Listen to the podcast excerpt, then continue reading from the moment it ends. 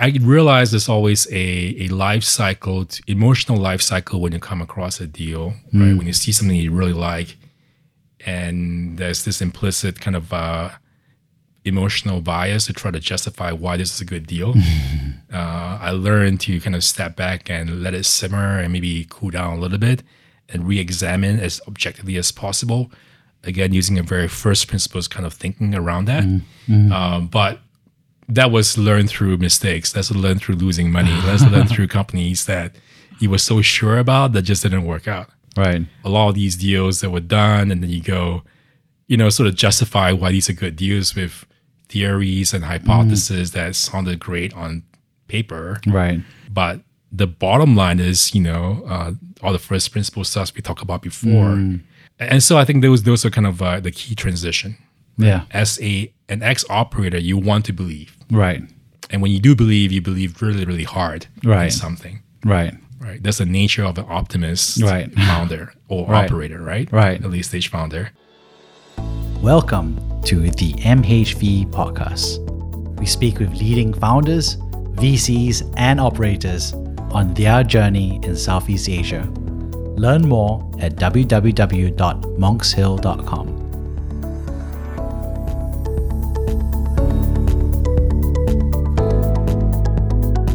Hey, Kuo-Yi, great to have you on the M H V podcast. Uh, so excited to have you. Uh, so many people look up to you across Southeast Asia as someone who is a great coach, a great investor, and a great human. Uh, so excited to have you share about yourself and the early days. Thanks. Thanks for having me. I'm um, excited to be here. So Kuo-Yi, uh, for a lot of people have to ask, like, what were you like in the early days uh, as a kid, as a child? Were you rebellious? Were you studious? Were you uh, free and wild? What were you like? Well, I, I know that's a long time ago, obviously, given how old I am right now. When I was growing up in the in the eighties, um, uh, just to put some vintage on me, those were kind of non-internet days before devices and all that. So you can imagine a lot of the time outside of school was spent either with friends, you know, out in the outdoors, you know, playing games, playing soccer when I was younger. And obviously when, you know, during, you know, secondary school, it was more in you know, extracurricular activities outside of uh, the classroom. So a lot of time was spent uh, playing sports, et cetera. So not atypical of a lot of Singaporean kids that were growing up in the in the eighties. So not a lot of Game Boys, yeah. not a lot of computers back then. Definitely no internet. So what non-internet hobbies were you doing a lot of? Uh, there was a lot of sports, right? There's a lot of sports. You know, I was playing a lot of uh, just, you know, sort of courtyard uh, soccer or football, as we call it, with kids, you know, in my neighborhood when I was growing up. And in, in school, more organized sports. You know, I was uh, on the softball team and so did that quite a bit. Um, I was also in the science, you know, club at, at uh, in in school as well, so uh, a bit of that too, and and a bit of stamp collection. There was still a thing back then, right? um, so obviously not a thing as much these days, but who knows? Some of my collections could actually be worth something.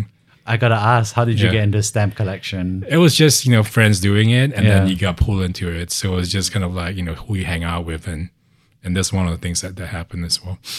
My dad actually collected stamps, so he did a lot of that. So part of that was really kind of you know, inheriting that that hobby from him as well, in addition to having friends and in the school who does the same thing. So, yeah. What other things did you inherit from your dad other than you know stamp collection? Not for me to say, but I think you know probably that's probably one of the most biggest thing that I remember uh, that he did and I did as well. So. Um, reading, I guess. A lot reading of, uh, attribute, yeah, guys. Yeah, yeah, definitely. I think you know, um, my first language was was Chinese, mm. Mandarin, right? And and there's a lot of that from my dad. So a lot of mm. the you know Chinese literature, you know, uh, that I read, you know, was was when I was much younger than right. than when I was older.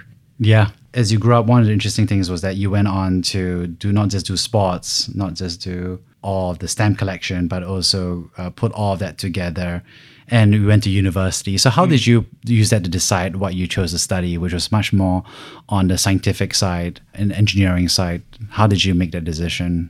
Yeah. Um, I've always studied science in Singapore. For those who are kind of somewhat familiar with the Singapore education system, you got kind of a, a um, sort of channel to different focus areas when mm. you you know in school, and so I was you know kind of part of the pre-med mm. group. You know, we mm. studied the sciences, right, including right. biology. Yeah. So in fact, most of my friends are doctors now, right. and some of the top uh, medical professionals mm. in in Singapore. Um, but no, I did not, you know, go on to medical school, and I went on to decide to take on engineering instead. So there was kind of a natural next step, mm. um, largely because I think I like the first principles of physics, mm. right? The approach of first principles in, in physics. Uh, I was really awful at biology. I almost, I failed my first exam just because I never realized I had to memorize things. I'm used to just knowing things in the first principles and deriving a lot of stuff from that. Right. Right. But biology was literally you gotta remember a lot of stuff right. and reproduce a lot of stuff from memory, right. which I was awful at. Right. Um, and although I did do pretty well eventually in biology to possibly make it to medical school, I realized that, you know, my bias is due towards kind of first principles based mm. type topics like physics, chemistry, et cetera. Hence, engineering was kind of the the path that I took. Yeah.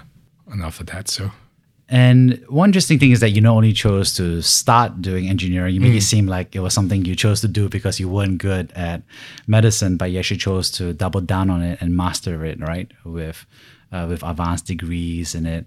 So why is it that you chose to double down on it over time? Um, it wasn't a plan. I think it wasn't something that I planned to. So to your point, I, I did my undergraduate in uh, in double E in yeah. electrical engineering, primarily in um, semiconductors, et cetera. And I eventually, I did do a doctorate, a PhD as well in the mm. same field.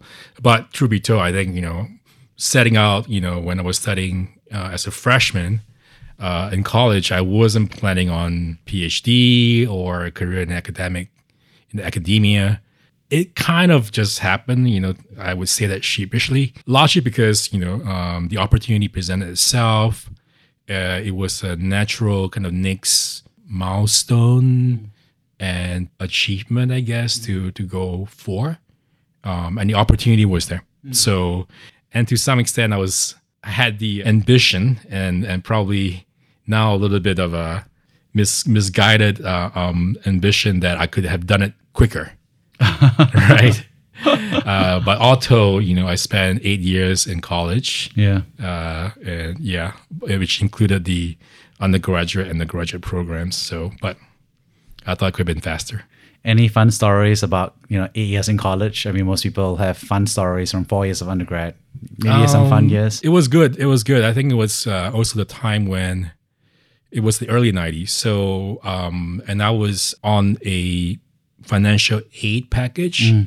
Uh, so part of that was really finding work to mm. pay for mm. tuition and everything. And one of the jobs that I took up, I think I took three jobs, mm. you know, at any one time, um, stacking books in the library mm. and stuff like data entry. Mm. But one of the most imp- interesting thing and timely thing that I did was to work as a computing help desk consultant. Mm. Interesting. So folks who are kind of like online, trying to use the network computers, et cetera, would, you know, kind of have any questions, we would have once they were helping them with, with the questions. And this is in the early nineties. So there was, you know, early stages of the internet, uh, very early incarnations of network computers, uh, networks, you know, uh, applications on top of that, you know, anything from authentication to, you know, network directories and storage and file folders to messaging mm. and to emails and video sharing and et cetera. Mm. Um, so it was, it was, I was, you know, fortunate, right, to be right at the, uh, the forefront of that and, and to see things happen. And that's when I think, you know, I got my first Um, sort of exposure to what a network world might look like. Mm. Um, and that was, yeah, that was the early days, early days. So because I had to make money to pay for stuff to be able to afford college, but it also set me up to learn about and be a part of the early internet, uh, which is, I think, fortuitous and yeah, you know, no complaints. One interesting aspect is that it's an interesting inversion, right? Because mm. I also used to be part of that computer help desk as well mm. uh, at a younger age, running around setting up A V cables and help desks for the teachers mm. and things like that. And there's almost like a, at a time, it always felt like being a help desk was like, you know, the lagging, right? Or like you were supporting. I don't not know. Not really. No, no. no yeah, no. In college, yeah. you know, the help desk guys are the ones that, and so just to be kind of more specific as well, right. this is, um, uh, I went to M I T. Right. So a lot of the early internet stuff was created at right. M I T. Uh, mm. It was a network called uh, Project Athena. Got it. So Athena network. Um, so a lot of the early stuff, mm. you know, uh, that you see right now that's underneath the covers mm. of the computers, of the network protocols you're using, mm. of Unix, Linux, et cetera, were you know mm. coming through, you know, sort of some of the things that were invented mm. and created uh, through those uh, projects. Um, so no, there was a lot of experimentation. Mm. Um, the Athena um, consultants, as we will call, mm. were very much, you know, sort of helping to mm. solve for some of the early use cases. Mm. Mm. Um, some of the folks that we're working with, you know, within M I T. Included guys at S I D B. Mm. Uh, don't ask me what it stands for now. Something about, you know, a publishing board, uh, which is a bunch of hackers, right? right. Guys who are really hacking stuff, right? right. And and trying to extend and stretch and and make things do, make the network and computers do things that they were not meant to do, right? Uh, and so to be kind of like at least on the peripheral, right. observing that, right? Yeah, no, by no means was it a um, kind of like uh, set up the projector type of role. No, um, it was it was fun. It was good. I mean, yeah. to be paid for it, you know, I can't complain. Yeah, it's interesting that you put it that way because I think for me, it was more like within the computer club, we felt mm. totally fine. It was experimentation. But at that point in time, yeah. in, a, in a school of jocks and we were the nerds, it felt like the nerds were a little bit lower than packing order. Right. But I think it's true that M I T, you know, it's a beautiful place where there's a lot of experimentation and yeah. everyone's just all... Yeah. I don't think there's that sense of dynamic there. Uh, and I think that's uh, a beautiful part of M I T mm. uh, that's really quite special as well. You know, there's a mm. huge culture of hacking, yep. uh, experimentation, you know, all the pranks that are being mm-hmm. being done there as well. What, any beautiful memories about M I T there um, that you liked, that you feel special, that you haven't gotten since, uh, that you, you know, outside of campus? I think if there's any one thing that I took away from M I T was just the fact that, you know, you're never really looking backwards at what has been done or accomplished. Mm. You're always looking at what's possible, what's next. Mm. And that's a very deep sense of that across M I T. Mm. As accomplished as a lot of people, and majority of the people are at M I T, there was never really a sense of, hey, look at what I've done. Mm. Right. The conversation is always about, hey, what's the next interesting thing to really look into? Right. You know, uh, I have the privilege of working with a lot of, you know, very um, highly renowned scientists, engineers. Um, when I was doing my PhD, uh, some of these guys are Nobel laureate type, you know, folks. And I like to joke that, you know, I, I used to piss, you know, in the toilet next to some of these famous people. uh, and the conversations that you have with some of these folks, you know, outside the toilet, it's never really about admiring what they did before. Right. Right. It's always about, you know, what's this new thing that we're looking at? What are possible things that we should put in place to experiment, to probe, to explore, to uncover, to discover new possible edges of what we know or we knew back then. And that was a fantastic feeling. And I think that culture of never really being sort of restful on your laurels and just kind of looking ahead is something that I kind of took away from. Right. Right. One of the famous uh, anecdotes that people say about the M I T is during commencement, you know, graduation, you see folks, you know, going up there, getting their diplomas, bowing and walking off the stage. The one parting terms that everybody hear from the provost who's there on stage is keep moving, mm-hmm. right? That one uh, uh, phrase that you hear as probably the last parting words from M I T before we graduate is keep moving, right? Which is cool, which is cool. Although he, obviously he meant just get off the stage. but, but, you know, but at some level it does carry a lot of meaning, yeah. right? Yeah. yeah, keep moving. That's a powerful phrase there. There you were, and you walked up the stage, right? With mm. the words keep moving, kind of mm-hmm. ringing in your ears. and you made a choice uh, mm. to enter the world. So tell us more about how, what your first job was uh, outside uh, the P H G and why you chose. Yeah, you know, uh, one of the, the other things apart from computer um, and and my P H D was in uh, photonics, so mm. semiconductor, lasers, et cetera. But the other branch of my interest is really in economics, mm. right? So I actually spent a lot of time when I was doing my doctorate at the uh, the management school, you know, taking classes in economics with some of the top professors in the world, uh, top management science professors, finance mm. professors, et cetera. So that was my maybe my you know third branch mm. that I was really interested in, business economics and and how that applied you know in the real world.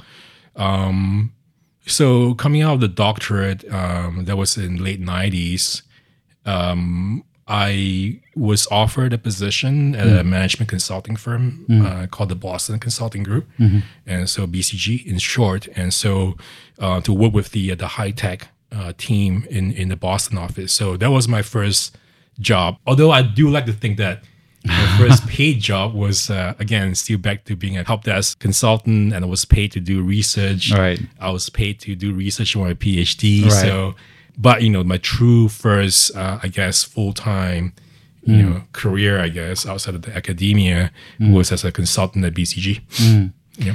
And one interesting thing is that you also chose to join B C G and you mm. also chose not to become a professor, right? Which mm. is a common uh, path after doing a PhD. Yeah. So why not, you know, continue the academia route at that point of time?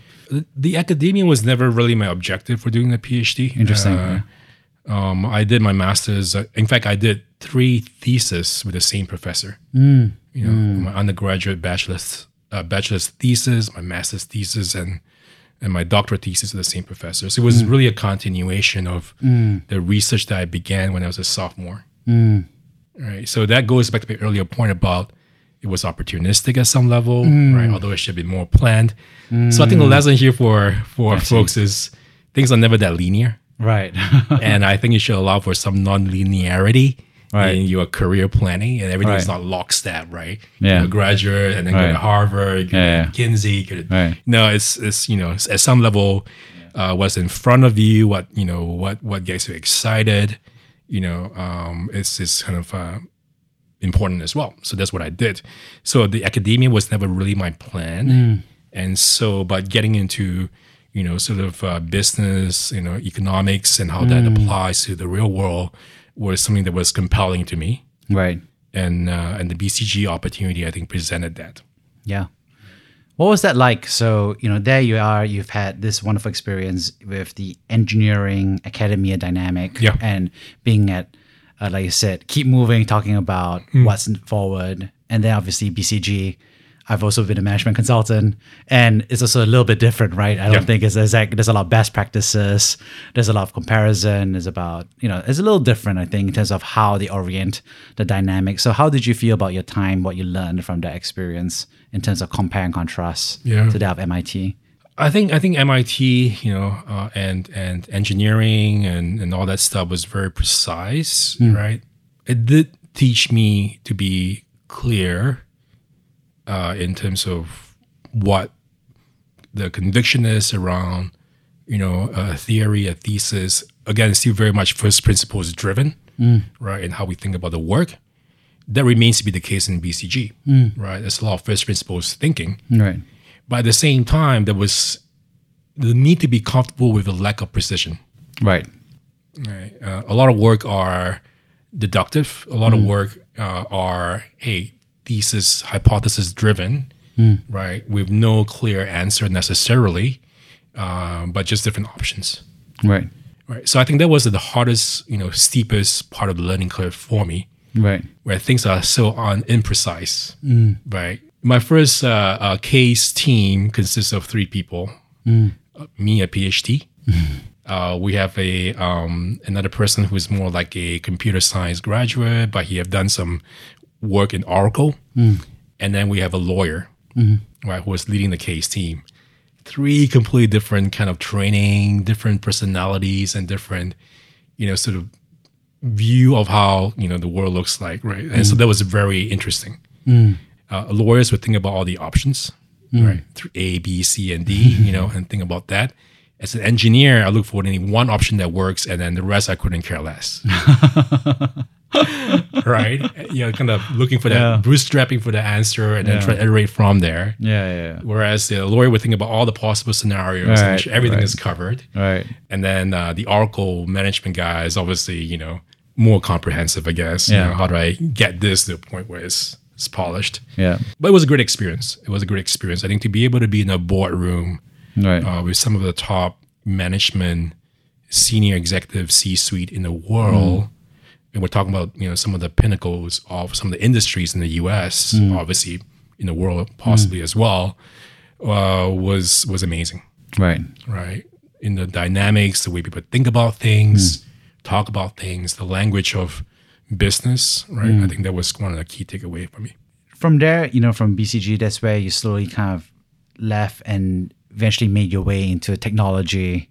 Uh, in different forms and fashion, right? Where you kind of combine both of them in a much more, you know, synthesized way. So could you sh- share about how that journey happened?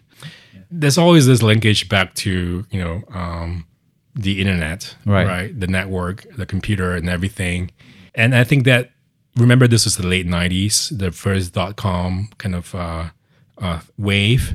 There's a lot of energy around right. using the internet for interesting stuff. Right. Um, so I was connected with an M I T PhD mm. in computer science, uh, whose focus was in machine learning mm. and artificial intelligence. And my office mate at B C G, who's a Harvard M B A, mm. uh, also knows him. And so mm. the three of us decided to uh, you know, start a business called Reputation mm. Systems. Mm. Um, we do have a couple of really top-notch engineers at M I T as well. Mm. Uh, one of them is uh, Roger Dingledine, which right. I still remember. He's the founder of the Tor network, T O R. Right. If you yeah. ever go look it up, you'll yeah. find out who he is. Yeah. Uh, and so we have some really top-notch computer scientists right. on the team. The idea was to build a, um, a system uh, to predict uh, reputation and behaviors mm. of uh, players on marketplaces. Mm. Right. So think B two B marketplaces, right. think suppliers, right? Thousands and thousands of them that you've not transacted with before, mm. but might have some history. And then you are about to issue a P O, right? A purchase order. Right. Right. How do you decide which one to give to? Right. Assuming all things being equal. Right. And so that was the idea, right? To use machine learning, to use the techniques of machine learning to solve for those uh, mm. reputational issues mm. in an open marketplace.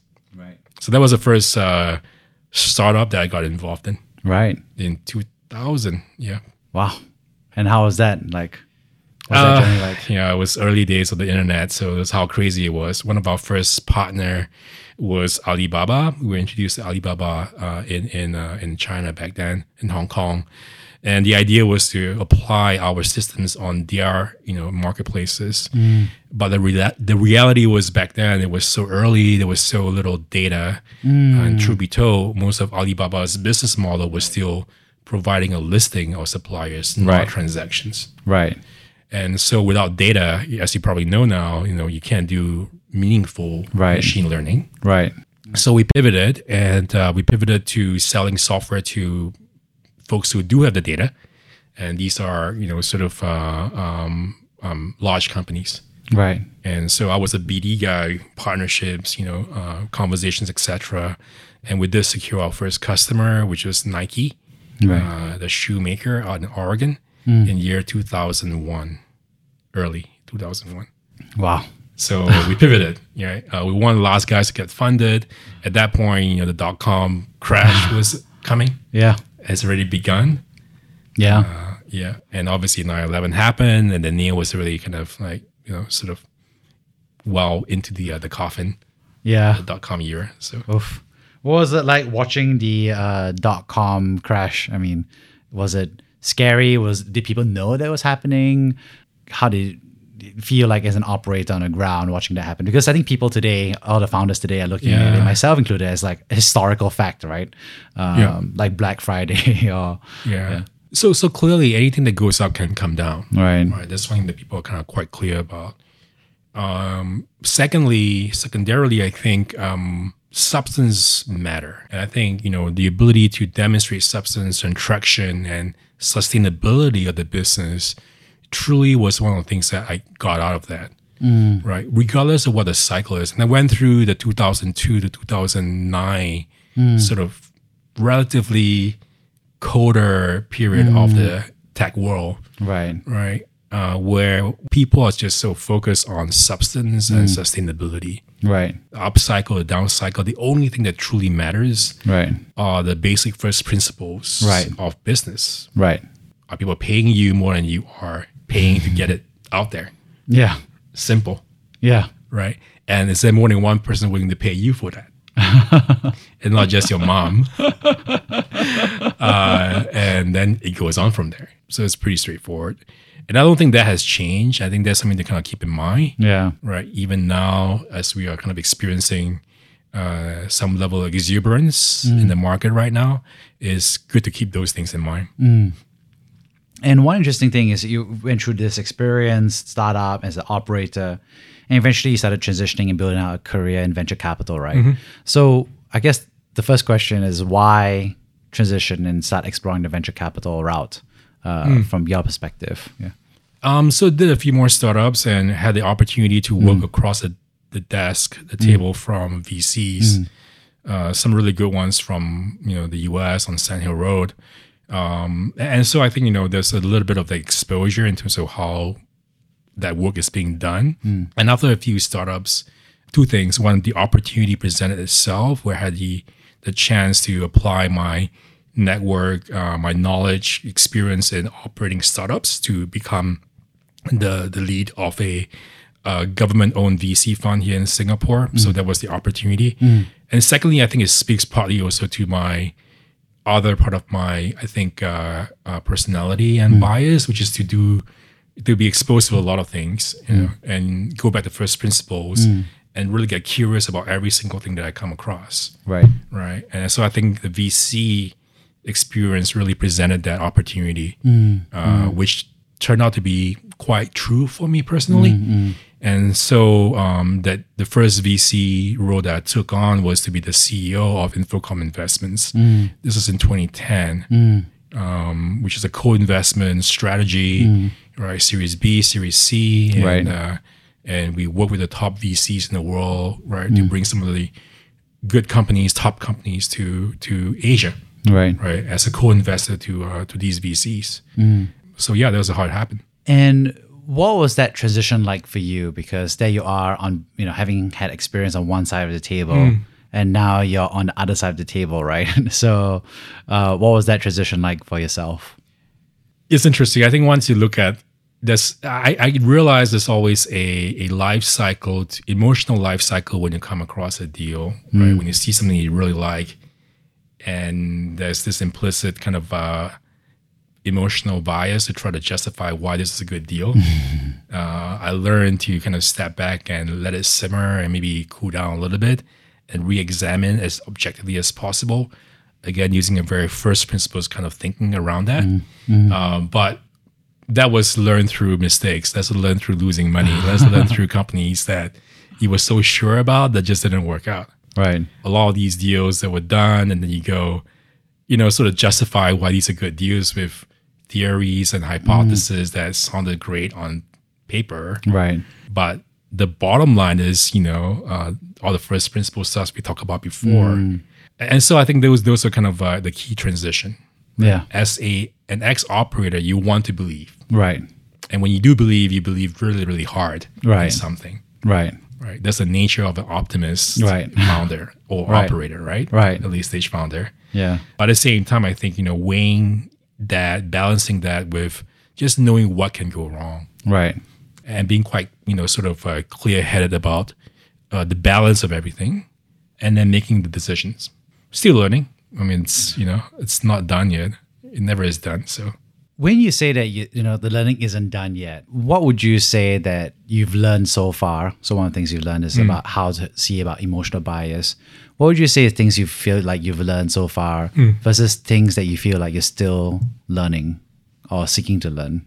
I think what I've realized was kind of helpful in going back to my, you know, training as a PhD student, as a graduate student, was to really be able to demarcate between first principles and things that should always be questioned. Mm. Mm. Right. Uh, it's a fine line, right, to know what that means. Right. Right. Certain things you just go, you know, if this works, if these are the first set of this uh, set of first principles you believe in, most things can be derived from that because the first principles are typically quite immutable. Right. But it was also the role of a researcher, an explorer, et cetera, to question the status quo. Right. So one thing that I learned investing now over time is to always question the status quo. Mm-hmm. So what we saw, for example, what I saw maybe a few years ago that didn't work, mm. doesn't mean it wouldn't work now. So the propensity to go, oh, you know, I've seen this before, it didn't work, nah, it wouldn't work, is a dangerous shortcut. Mm. Until you're proven wrong, then you go, well, it actually can work, right? Just because the first yeah. principles are X, Y, Z yeah. remains the same, but the environment might have changed. Right. Right. So I think to be really cognizant of that intellectually is something that, you know, we continue to want to do, to be able to do. Imagine, and you know this, we see twenty, thirty, forty, eighty deals a week sometimes. You just want to get through with it, right? And how do you, you rely on some, you know, sort of quite primal instincts, mm. right? You've seen right. this before, it doesn't work, it doesn't work, move on. Right. And, and so the ability to kind of step back as much as you can, applying curiosity and first principles, maybe to dig a little bit deeper, to doubt your instincts could be helpful. Right. Obviously easier said than done, mm. right? When you have so many things to look through. Right. But it is important to keep that in mind.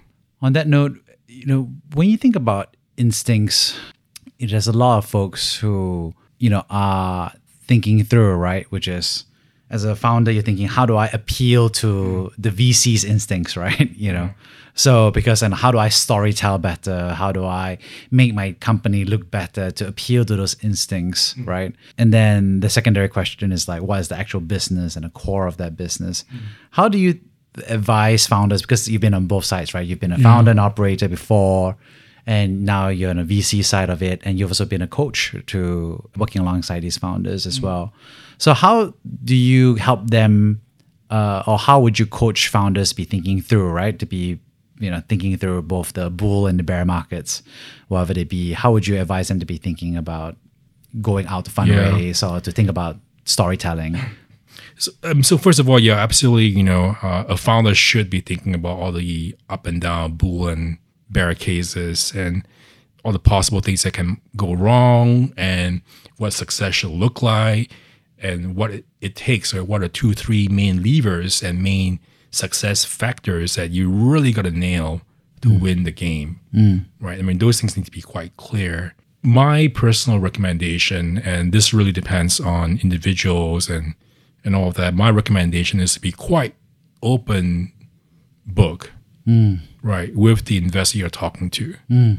Yeah, you know, it's the game's an exercise in convincing and selling the other person, but you got to remember this is more than a transaction. Mm. You're getting to something that's long-standing, right? Right, hopefully and possibly and very likely long-standing, and so it's important to lay the cards to make sure that everybody's aware about what the boundary conditions are, the upside, downside risk, et cetera, before you get into a relationship and collaboration. Mm. Um, V Cs are adults, right? Mm. V Cs should be able to calibrate the risk and decide this is something that they want to do, mm. right? Eyes wide open. I think the last thing that I think founders should try to do is to sell a V C mm. too hard mm. and, and revel in having sold to the V C, right? Yeah. I think it's more important to having come to this on the same page as this V C, having the same thought process, expectations about the business, same excitement about the business mm. uh, as the start of that relationship. Mm. Mm-hmm. Uh, so that's what I would recommend founders to do, to yeah. be quite open book, to be quite clear about, you know, the extents of the businesses mm. uh, with the uh, investors. Uh, on that note, I'd love to wrap up the, you know, this great episode by mm. summarizing the three big themes I got away from this. Uh, the first is thank you so much for sharing your early years. I think the theme keep moving actually is a great theme uh, for all of it, uh, for how you kept moving through uh, your early years as a student, as a playing uh, softball and soccer, mm-hmm. uh, but also uh, as a science and physics and engineer uh, and eventually PhD and consultant. So I love that keep moving segment. especially that culture of experimentation and being at the frontier knowledge as a computer help desk uh, dynamic. Uh, so love that uh, set of experiences. Uh, second is thank you so much for also sharing uh, what you learn as a professional uh, around questioning the status quo. And I think you shared, I think, the boundaries between uh, first principles thinking and how you learn that in different domains from physics to business, to also how you think about it from inductive versus deductive reasoning uh, in the business uh, context slash economics. Um, and eventually venture capital. So that's interesting. And a third, I think, that we touched on very briefly uh, is actually, I think, some of your thoughts about why you joined venture capital, which is to some extent because you got to work alongside them, because the opportunity presented itself. And also some of the learnings that you had around what it means to truly align and, you know, create value together and have that be a true partnership uh, between uh, everybody. So uh, thank you so much, Kuo-Yi, for sharing all your thoughts uh, on the podcast. Thank you. Thank you very much. Thank you for listening. If you enjoyed the M H V podcast, please share this episode with your friends and colleagues. Go to w w w dot monkshill dot com for more founders' journeys, company building advice, and insights into regional tech trends.